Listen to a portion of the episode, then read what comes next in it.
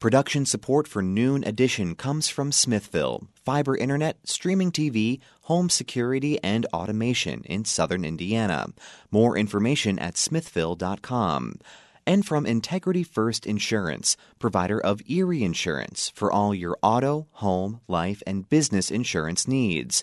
More information at 812 269 8897 or integrityfirstinsuranceservices.com and from Bloomington Health Foundation, partnering with local organizations and citizens to invest in programs that address our community's health needs. Bloomington Health Foundation, improving health and well being takes a community. More at bloomhf.org.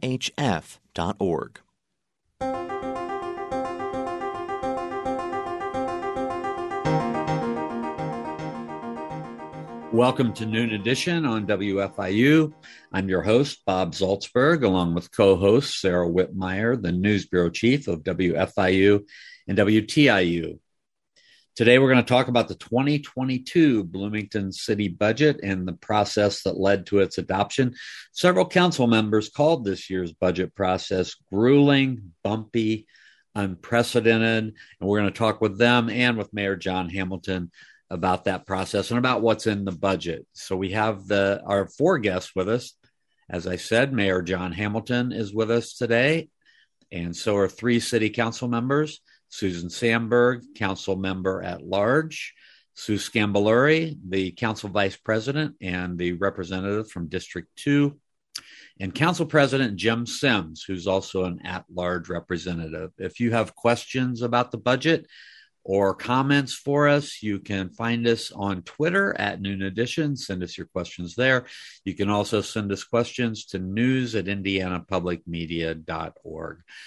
I want to turn to the mayor first, Mayor John, uh, Mayor John Hamilton. The budget process was it bumpy and grueling and unprecedented in your view? Well, I, I was listening to those adjectives, Bob. It's nice to be with you uh, and Sarah and, and fellow uh, city city employees, the three council members. Nice to be with you all. I, I don't know if it was unprecedented. Uh, I don't think it was. I wouldn't use the word grueling. Um, the process is long. It you know it's six months, seven months long, and uh, it's very detailed. I think we probably have the most um, detailed and kind of extensive city budget process in the state. I, I, I think that's probably true. So it is long, um, and and there are certainly different views. There are nine different council members, and they have different views, and and we we put a very complicated budget together. But I'm very pleased with the result. I think we have an excellent 2022 budget, and uh, happy to talk about kind of what's in it. But um, you know, we we ended up with a unanimous vote and a really good budget. So I'm very happy. I think it's good for the city going forward. We'll talk about that here in just a second. I do want to ask uh, Susan Sandberg first because Susan, I think you're um, compared to Jim and Sue, you've been on the council the longest. So, how did this process compare to previous ones? Well, certainly, I would say that it's unprecedented. Again, I've served since 2007. And for the most part, we all agree that budgets are complicated uh, the management of a city is complicated. and we have a lot of moving parts that need to be attended to, and that requires funding and balance and all of that good stuff. And for the most part, budgets are agreed upon early on with you know our budget advance meetings and department heads that uh, we have a lot of trust in that they they have the skill sets and the ability to manage their different departments. So generally, there's not a lot of conflict that we did see this year um, so I would say there were conflicts involved in this year's budget, but I don't necessarily view that as a negative. Um, that can be very healthy uh, to have differences and to uh, air those differences, bring those to the table, and extend the budget talks as needed. So, all in all, I agree that uh, it's behind us now and we move forward. Sue, I want to ask you the same question. Then I'm going to ask Jim the same question. But from your perspective, I guess you can just give me a, um, your viewpoint of how the process went this year and how are you pleased with the outcome? Yes, um, thank you, Bob. Thank you for having me too. Um, I'm very pleased with the outcome. Um, like John, I would not necessarily use the term grueling. Um, that word to me conjures up the notion that we're doing something we don't want to be doing. And I think a robust discussion and a, a, robust give and take is exactly what we want during budget season. So, um, so I think it was robust and I think it was productive. Um, and I, what I appreciated about this particular process is I, I think it also urged us to think more creatively. Um, we have the added resource this year of ARPA dollars, American Rescue Plan dollars, um, that could figure into our work. And we also were able just to think about other kinds of projects we wanted to work on. And I think um, having a more robust exchange actually urged us to also think more creatively. Uh, and that's how we came up with the notion of bonuses, for example, for sworn officers uh, quarterly through the end of 22, but then a base increase starting in 2023. So I'm actually very pleased with the outcome, and I appreciate what all my colleagues have done. I appreciate what the mayor has done too to work with us. All right, Jim, give you uh, your your chance at just giving us an overview. Oh, thank you. Um, uh, like my colleagues um, and the mayor, I'm not so sure I'd use the term grueling um, or that adjective. Um, bumpy, I wouldn't argue against that term. Um, one of the things is we have nine members on this council, as you all know, and that means nine, in many cases, nine different um, diverse ideas and desires. Um, uh, many of them based on what they think uh, their constituencies want. And, and, of course, we all have a little bit of agendas on some of the things we think that'll make this city better. Um, this is my fifth budget um, since uh, first one since 2017, or my first one was in 2017.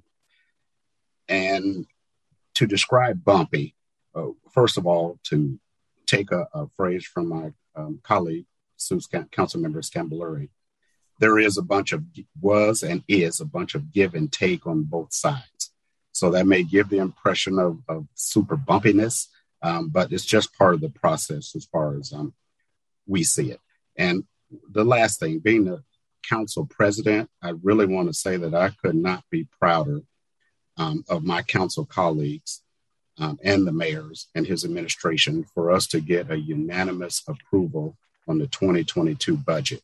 Um, a couple weeks ago, as you know, we weren't there. Um, and it looked like a very different outcome, a potential outcome. But again, we worked it out. We're doing what's best for this city. And again, I am proud of my colleagues and um, the city administration.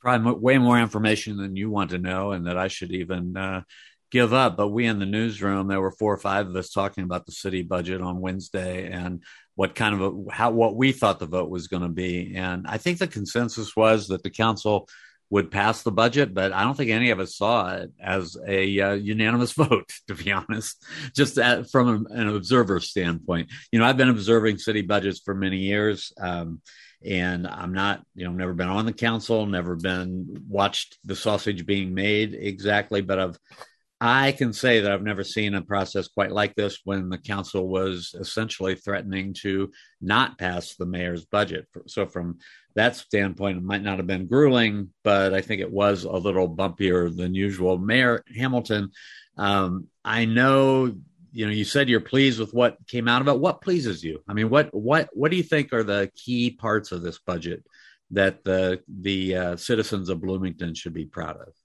Well, thank you, Bob, for that. Um, and and you know, it's it's worth giving the context. To, it's a little technical, but under Indiana law, um, as I think everybody on this panel knows, but not everybody out out in the community knows, the the council. It's not like Congress or or the state house where a budget is really developed through the legislative process and with amendments and changes and tweaking here and there and revenues and expenses uh, balanced through a legislative process. Under Indiana law, the mayor has to bring a balanced budget, and the council cannot do a lot of things to it. They can they can vote it up, they can vote it down, they can vote to cut investments uh, dollar amounts. But so it's a, it's a pretty constrained process in some ways. But I think in Bloomington we we get a lot of dialogue, we get a lot of collaboration on it, and we got a great results. So, so the things I'm most, I think, are most important for the community. Um, we're really taking care of our people, our employees, who are the most important resource. They're They got a good cost of living adjustment. They got a pandemic award paid for by the federal money. We're introducing our very first paid family leave program next year, which is something we've been interested in. The financial backbone of the budget is very strong. Our tax levies went up higher. Uh, this is a state determined amount, higher than they have in 15 years, showing a nice, healthy economy growth. Our assessed value went up 5% in one year. That's a big deal. We added, I think, in terms of kind of the substantive areas, we have major investments in public safety going on, um, 16 new positions funded, uh, both in police and fire, uh, a bunch of other things in public safety we can get into. And then the second area uh, is recover forward, as we call it, which is really the transformative investments, as Council Member Sgambelluri mentioned, the American Rescue Plan Act gave us about $10 million this year. And if you think about 107 or 170 million, if you total it all up, the $10 million of federal money uh, that we're putting in 2022 is, is hugely important, helps us invest in uh, sustainability and inclusion, and particularly in housing, affordable housing, and green jobs. And some of these phrases that you hear about arguing at the federal level, we are really marching ahead uh, very actively at the local level with you know affordable housing and with green jobs and with with um,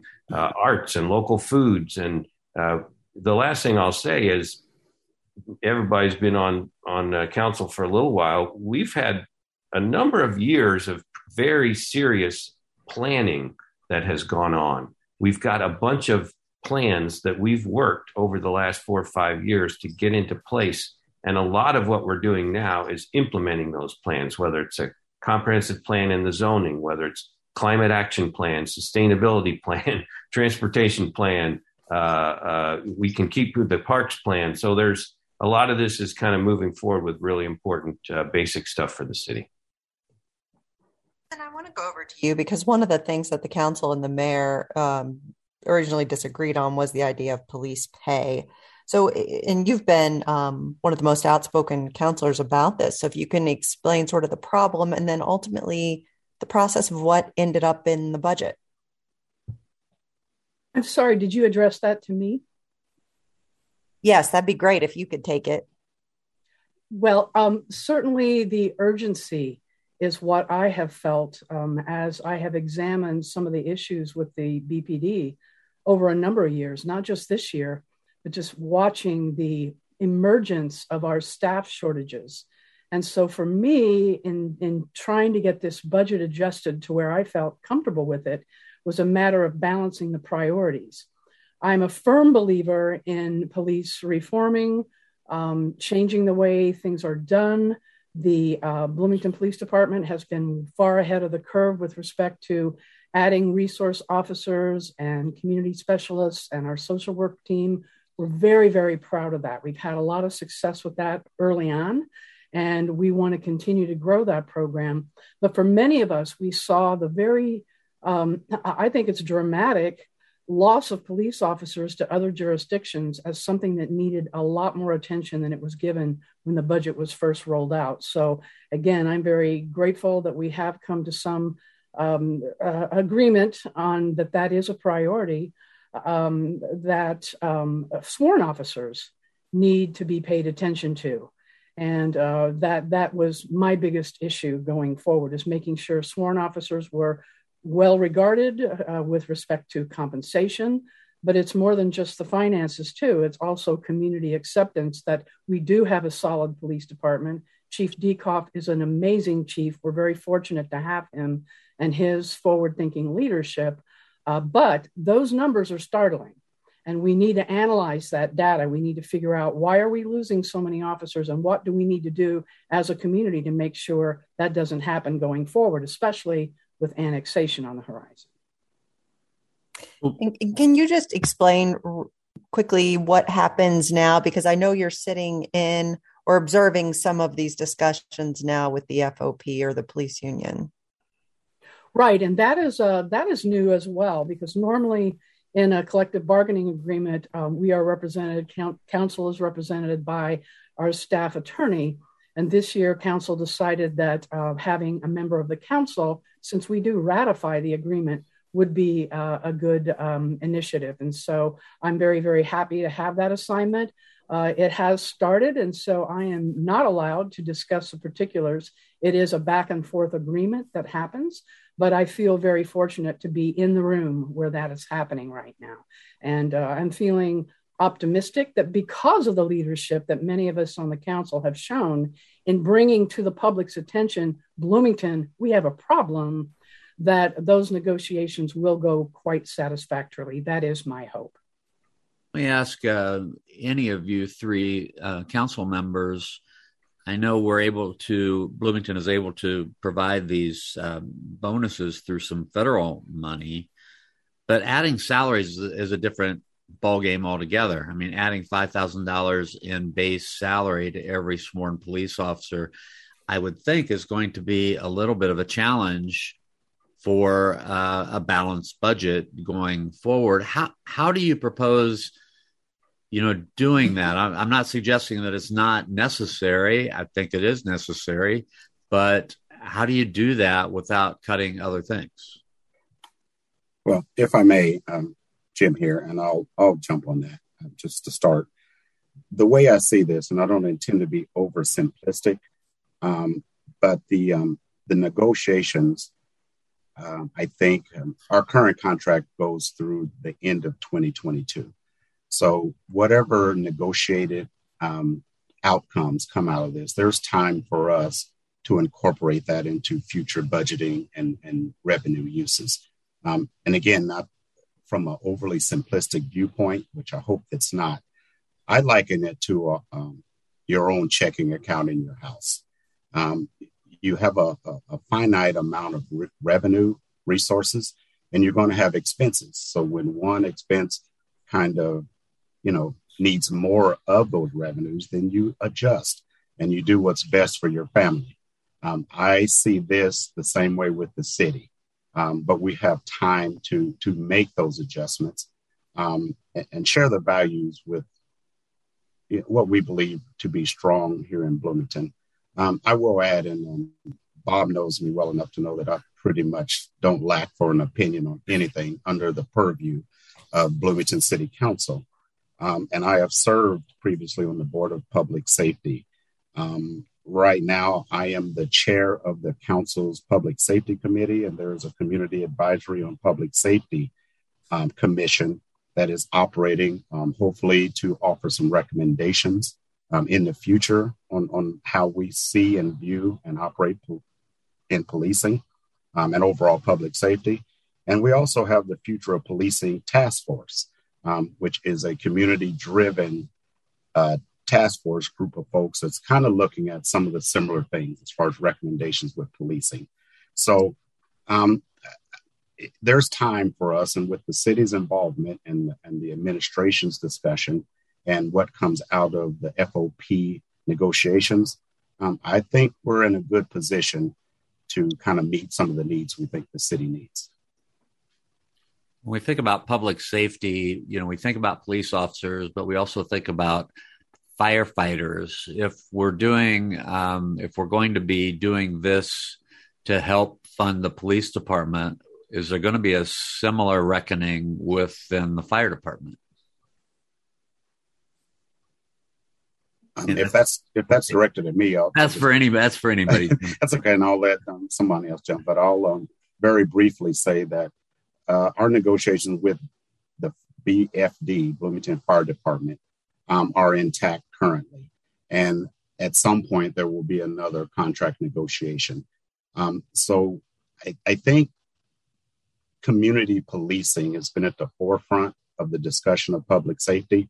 Um, but I would I feel strongly in saying that the overall view of public safety, including Bloomington Fire Department, has not been lost on myself or my council colleagues. Um, we'll talk later. You'll hear talk later about facilities for BFD. Um, we need new buildings, new fire stations, um, some other uh, capital things. So we don't want to neglect that, but that's that's part of it. You're absolutely correct, Bob. All right. If anybody has a question out there for, about the city budget, I'll, I'll, let I'll let Sue jump in here in a minute. But if you have a question, uh, you can send them to us at news at indianapublicmedia.org. You can also follow us on Twitter at Noon Edition and send us questions there. Go ahead, Sue.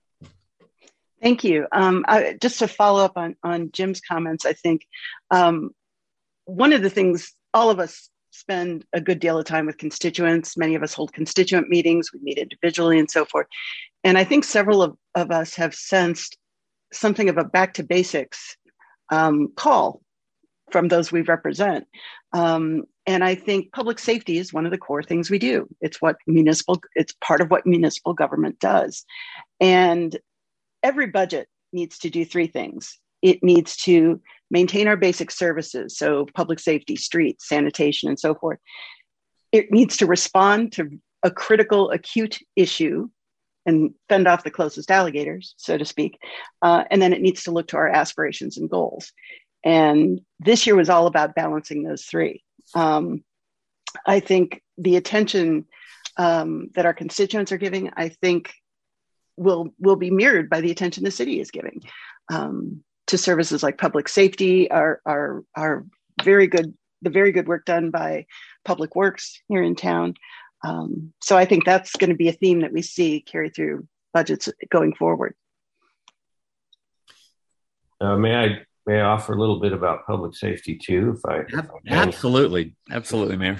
Appreciate it. Um, I just want to make a couple points. I think uh, one, at the high level, um, we should be incredibly proud of the public safety that we have in the city of Bloomington. Um, there are maybe a dozen and a half police departments in the state that are nationally accredited. It's called the CALEA is the national accrediting body, and our police department is one of those, which means they meet uh, some national standards that assure uh, a lot of basics, if you will.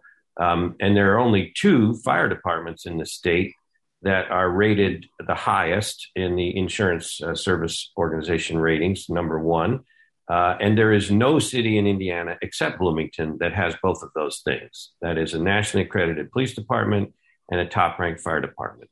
Uh, that is reflected in the fact that uh, generally our crime rates are going down. Uh, we do have issues for sure with guns and some and some uh, particular aspects, but overall we see uh, very good progress in that. And our fire department has an ex- exemplary record of uh, life saving interventions and no loss of life uh, in the last four years. So we're at the kind of at that fundamental level. We should be incredibly proud of the services that our police department and our fire department do, and I know everybody is, uh, and the and the impact in the community. Now, the second point I just make is public safety is evolving, and um, um, you know, there have been intense uh, and appropriate debates and considerations of how we do public safety in the in the country and in state and in the in the community. And those are good discussions, and they do evolve. And we've got a very innovative police and fire departments. Um, and just some examples in the budget this year, the fire department is adding two community specialists that much of what the fire department does is not respond to fires, but respond to health and accidents and other situations. And we're developing a new capacity to do that better. Indeed, work on chronic health issues. We have residents of, of Bloomington who are repeat customers that need emergency care, and we're going to try to do a better job of responding to those uh, those folks with a new kind of firefighter. Uh, and the police department has been indicated. We, we now have three social workers. We're going to add four community service specialists because a lot of what police departments are asked to do these days does not necessarily need a sworn officer. We absolutely need sworn officers, and we have the best trained, best sworn officers in the state. But we're continuing to evolve because some of the work that the police department has been asked to do can be done by other types of folks, and we're building that capacity. So it's really a it's a very interwoven public safety approach. There are different views on city council about different emphases on these things, and and and that's very healthy. Uh, as mayor, I'm trying to balance all of those things, and I'm I'm very proud of the budgets uh, advancing that forward. It will require sustainable funding, and that you referenced that in your question because the ARPA funding is very useful now, the federal funding, but it's one-time money. So we do need to look at uh, more sustainable uh, funding for this that I think is going to be on the on the agenda for next year, probably. Susan. Yes, if I could just respond because the mayor is absolutely correct in bringing up the excellence of both the fire department and their new ranking, their ISO ranking, and the Bloomington Police Department and their CALEA certifications. But that seems to be part of our problem right now.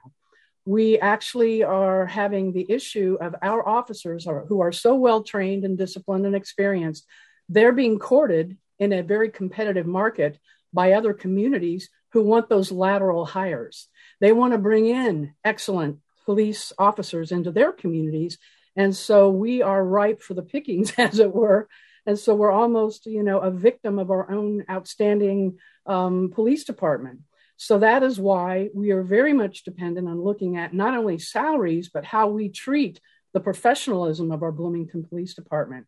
One of my biggest objections with the whole issue of this year's balance for sworn officers versus the non-sworn officers is I'm the first to support our, our initiatives. I attended two out of three of the days of the National Conference on Police Social Work. Very eye-opening, and, and, and we're leading the way. Um, and, and we can all be very proud of that.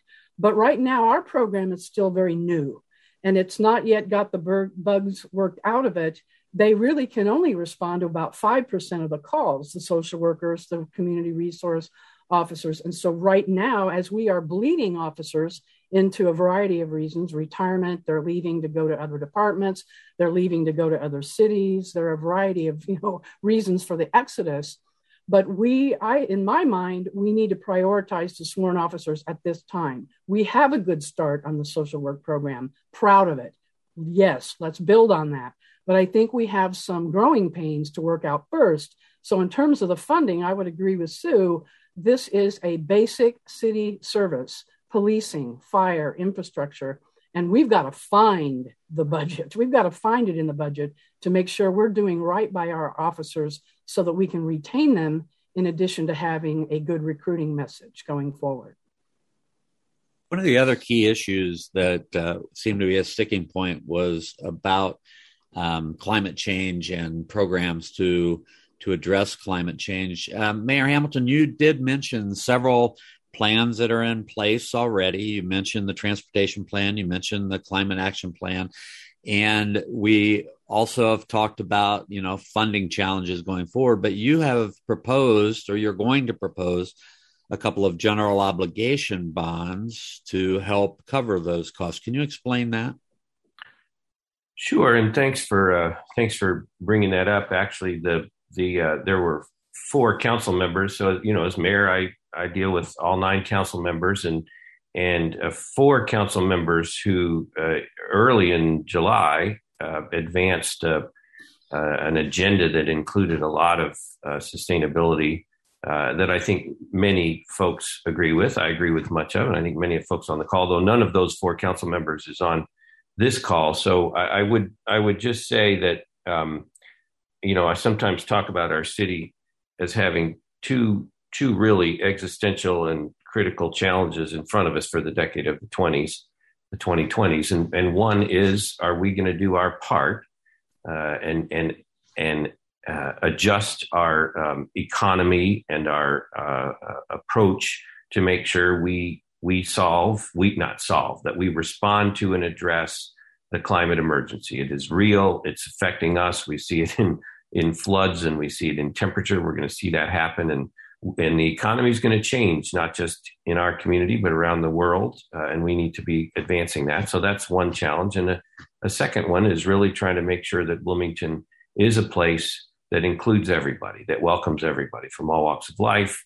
Uh, that means dealing with economic justice. It means dealing with housing. It means dealing with racial justice. It means uh, diversifying and continuing that. And and one of one of the issues uh, is is infrastructure. It's one of the basic things city does. And while we've done made a lot of progress in the last uh, five or six years, we've actually doubled our investment funding as a city overall. Um, as we look out uh, over the next several years, we, we do have infrastructure needs that we don't know how to meet yet uh, in terms of financing. So uh, I think, I hope, I don't know, it will be up to the council, but I have committed to bring to the council uh, this notion of, a, of expanding, enhancing our infrastructure investment. These are basic investments in the community with a $5 million parks bond and a $5 million general obligation bond that can it's basically taking care of our, our, our city and beautifying it and investing in the trails and the infrastructure, the built environment that we need to do. I hope they'll support it, but there'll be a lot of conversations between now and then, and uh, it'll be up to the council uh, next year to decide whether to do that.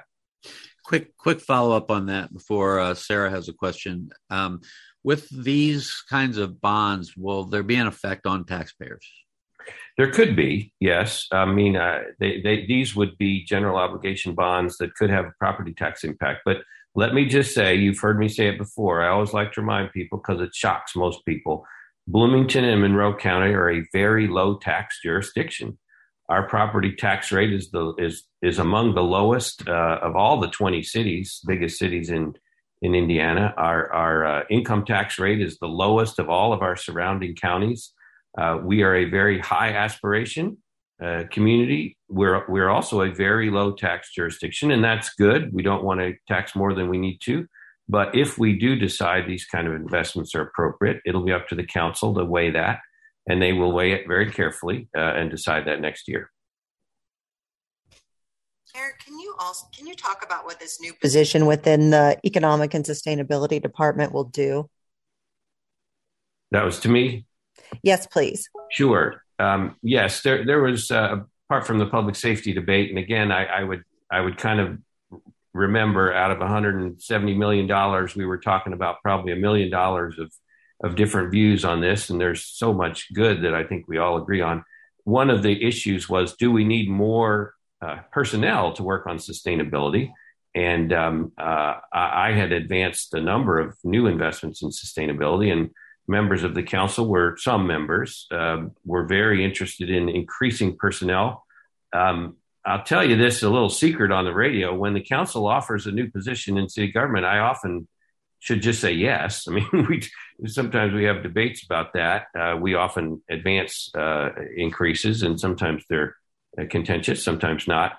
Uh, and this this new position will really supplement the the director of sustainability, Lauren Clemens, who's doing a great job in the economic sustainability department.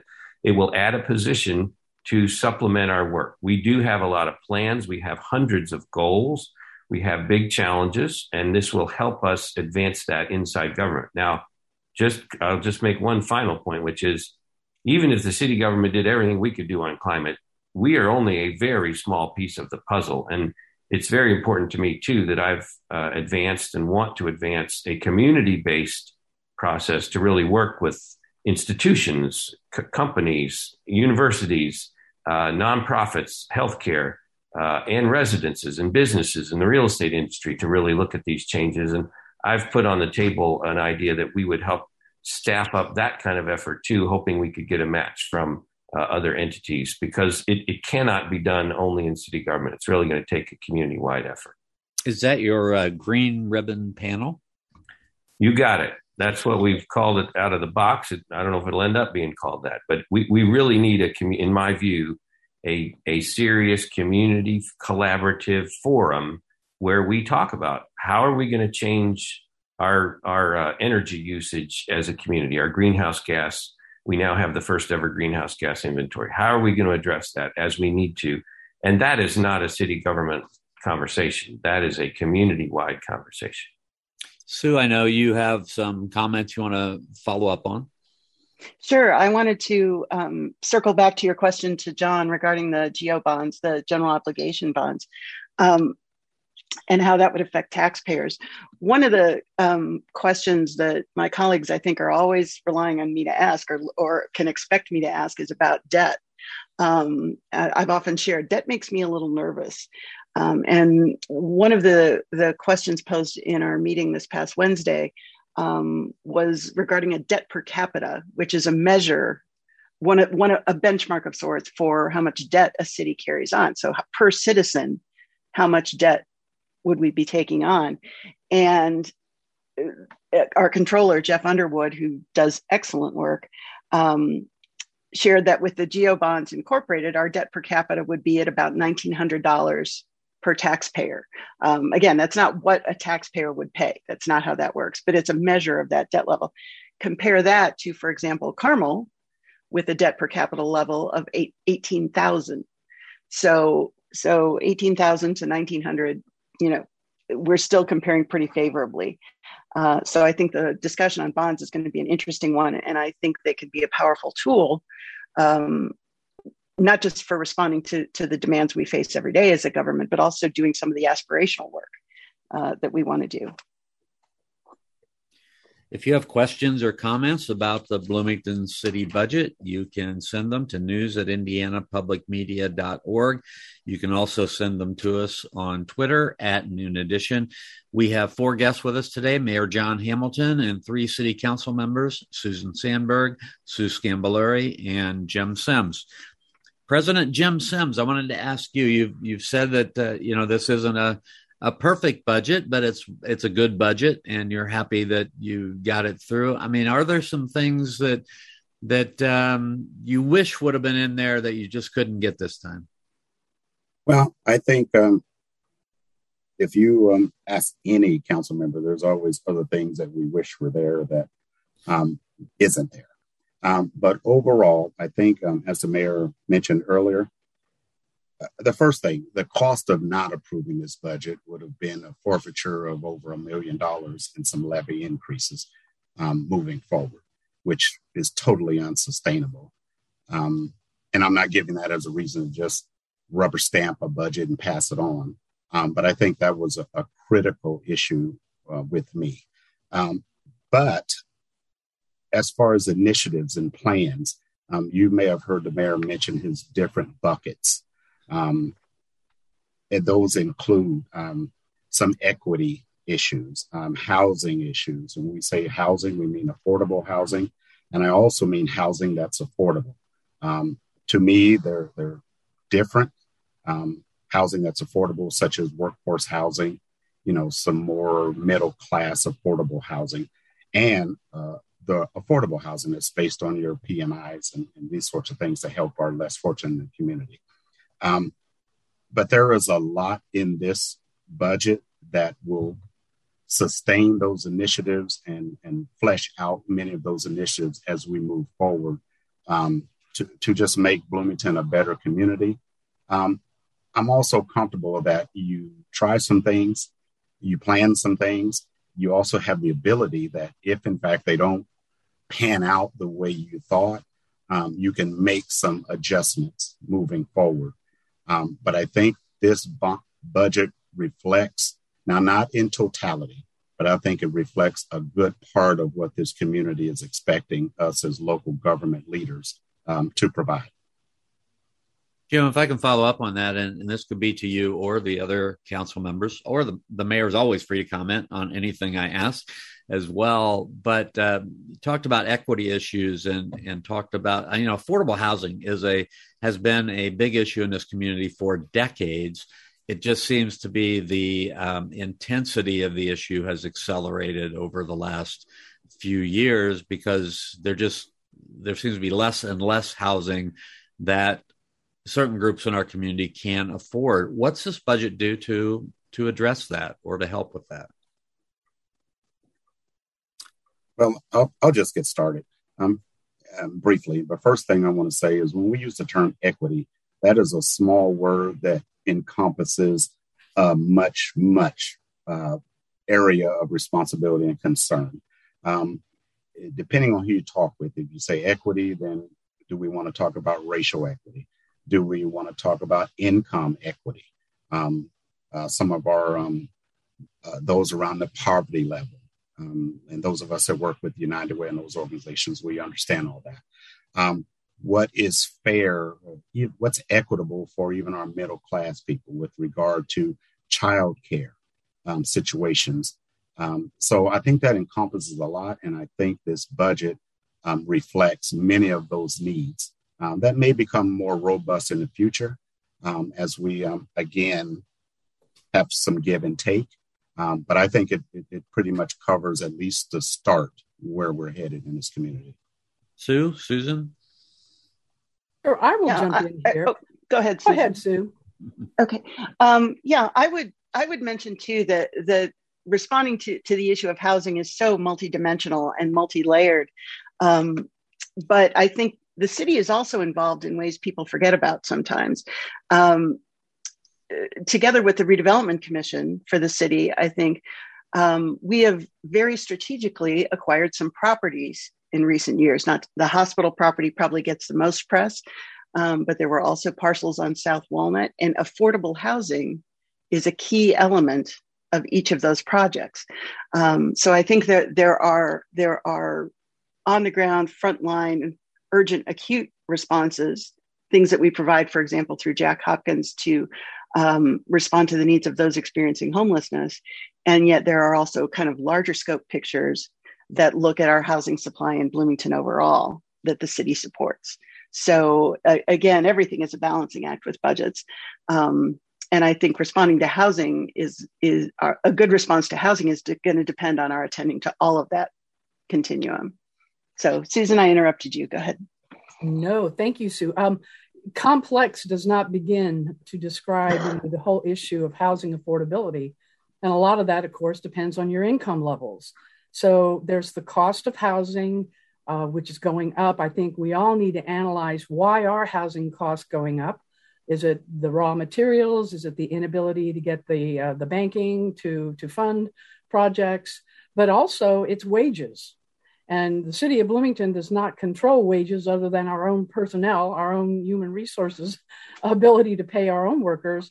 But we do need to take a look at working with our partners in the Chamber of Commerce and BEDC and all the different partners who are working on employment opportunities in the area and making sure that there are the kind of jobs here that pay the kind of wages so that people can afford uh, the housing here in Bloomington, which of course we all realize is some of the highest in the state for a variety of complex reasons. But um, housing affordability does also require subsidy, which sometimes is hard to get in this day and age. Um, I know for a while we were very excited about CDFIs, uh, those community development financial institutions that could perhaps help with the cost of, of building and, and getting people into homes. I'm, I'm a big believer that home ownership is not getting as much attention as our rental properties.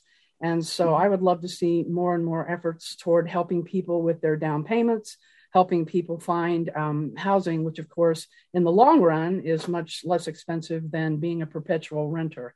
So, uh, so many things. And I know the city of Bloomington does its best to partner with as many people as we can in trying to solve this problem, but it is, it's a difficult one. That's for sure. If I if I might just add, I think this budget is is very important uh, in advancing housing, which is, of course, an issue I've been talking about a long time, and many of us I know care about. Um, just to offer a couple a couple angles to that, um, we've actually and and and the council will be getting a report from John Zody, the director of housing and neighborhood development, um, this coming week. I think, uh, given some of this data we give, uh, we've had about 4,600 new housing units uh, built in the last five plus years. Um, that's a that's that's important. Uh, nearly a quarter of them have been uh, income protected or cost protected. That is affordable in a way that they're not just market priced units and long term affordable. That we want to keep that momentum going. Um, the budget itself does uh, invest in home ownership uh, supports uh, in new ways that we've never done before. I'm really glad about that. The budget has major investments with the Housing Insecurity Working Group, which is a wonderful collaborative set of providers and funders in the housing world to uh, to put millions of dollars into that effort to advance the causes.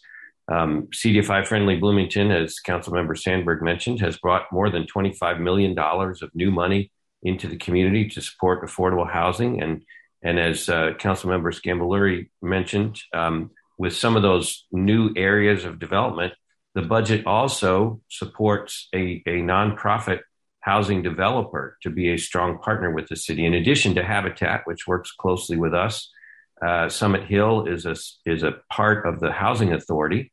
Uh, and they're going to be uh, empowered and advanced to actually do some of the nonprofit affordable housing development that this city needs. Um, and I'll just finally mention, you know, we don't often enough, uh, think about the Housing Authority, which houses thousands of Bloomingtonians every night uh, in in publicly supported housing. They do an outstanding job. They're top ranked in their field, uh, and they're now doing a, a multi million dollar, tens of millions of dollars upgrade of all the public housing uh, that we own in the city over the next several years, uh, and the budget will help move that forward too. So it is a complicated problem. Um, we're expensive. A lot of people want to live in Bloomington.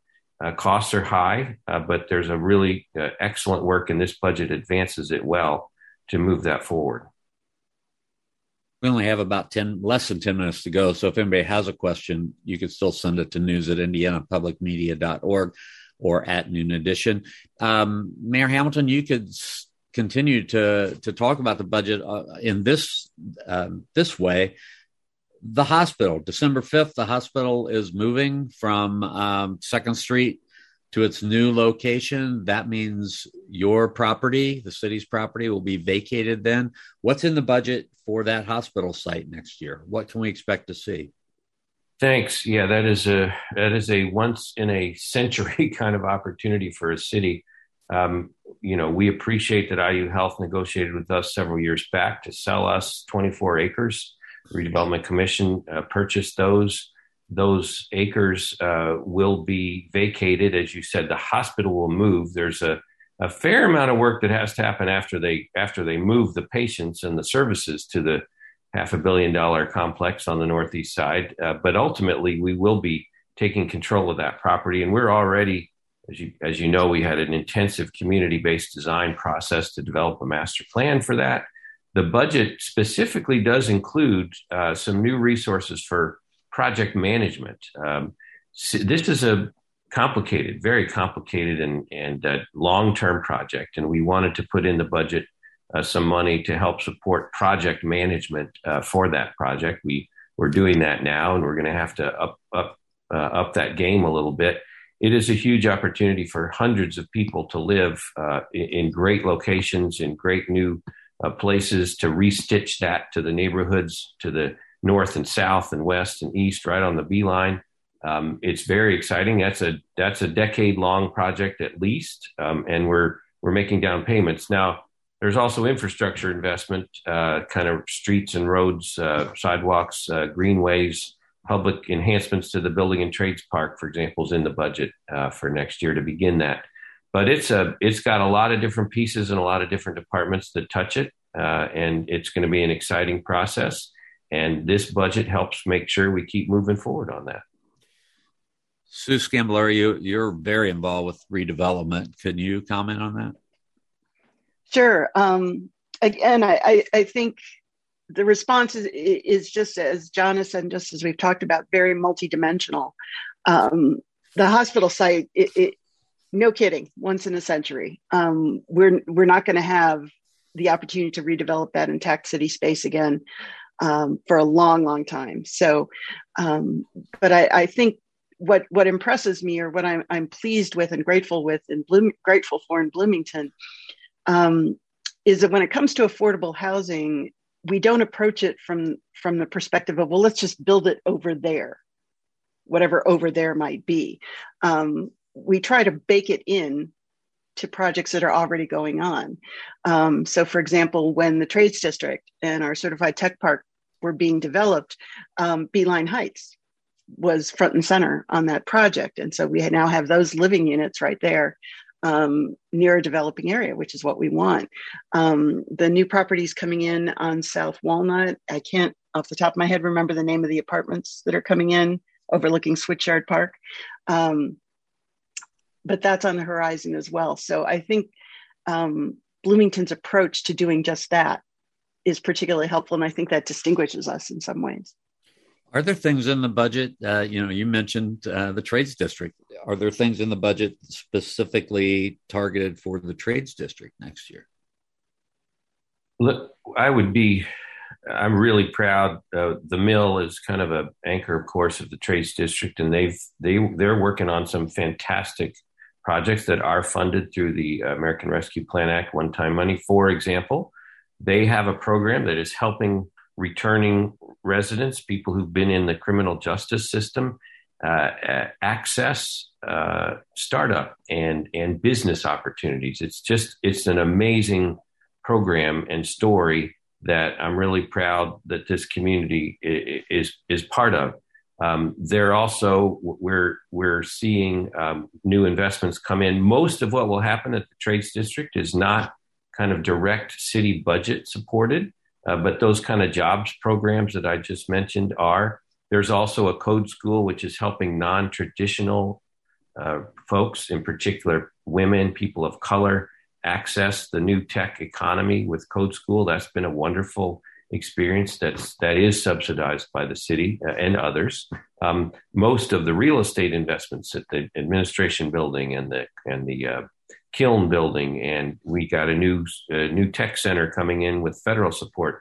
Most of that is not based in the city budget, but kind of outside and alongside the city budget. All right, we have less than two minutes to go. So Susan Sandberg and Jim Sims, I'm going to give you two the last word. What should we be looking at um, for the next year? You know, based on this budget, what's what's the most exciting thing to you, Susan? Let's start with you. Well, um, I think we would be remiss in not talking about the impact of COVID on all communities, but certainly ours. Um, we're grateful for the money that's coming in through ARPA and CARES funding. We hope there will be more uh, programs from the federal government to help in that economic recovery. Uh, but I, you know, I have concerns about people in the hospitality industry, jobs, how we're going to have to retool and and grow in the face of some of the lost jobs, and as people get adjusted to Zooms and and everything else, we're we're looking at a, a at a at an era of change. And so that's what I'm most looking forward to is how we adapt and how we improve going forward in a in a different world. All right, Jim Sims, last word from you. About, got about 45 seconds. Thank you, and I'll go quickly. Um, it is pretty clear that um, people expect, and we believe we are local government or leaders in this community. Um, but I want everyone to understand that we cannot do everything. And what I'm looking most forward to is two terms partnerships and collaborations um, to continue those to make us a better community. Um, as an example, with the hospital reuse and that property, then we've had the hospital reuse task force group that have been instrumental in, in already planning and, and making some gains there.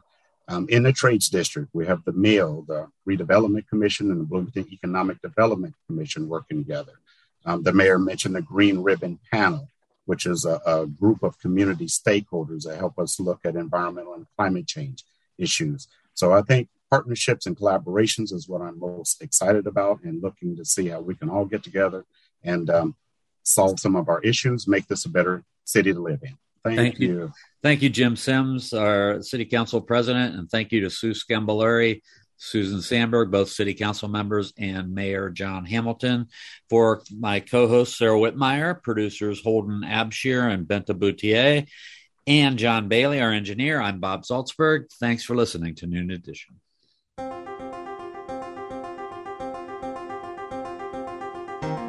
Production support for Noon Edition comes from Smithville, fiber internet, streaming TV, home security, and automation in southern Indiana. More information at smithville.com. And from Integrity First Insurance, provider of Erie Insurance for all your auto, home, life, and business insurance needs. More information at 812 269 8897 or Integrity First Insurance Services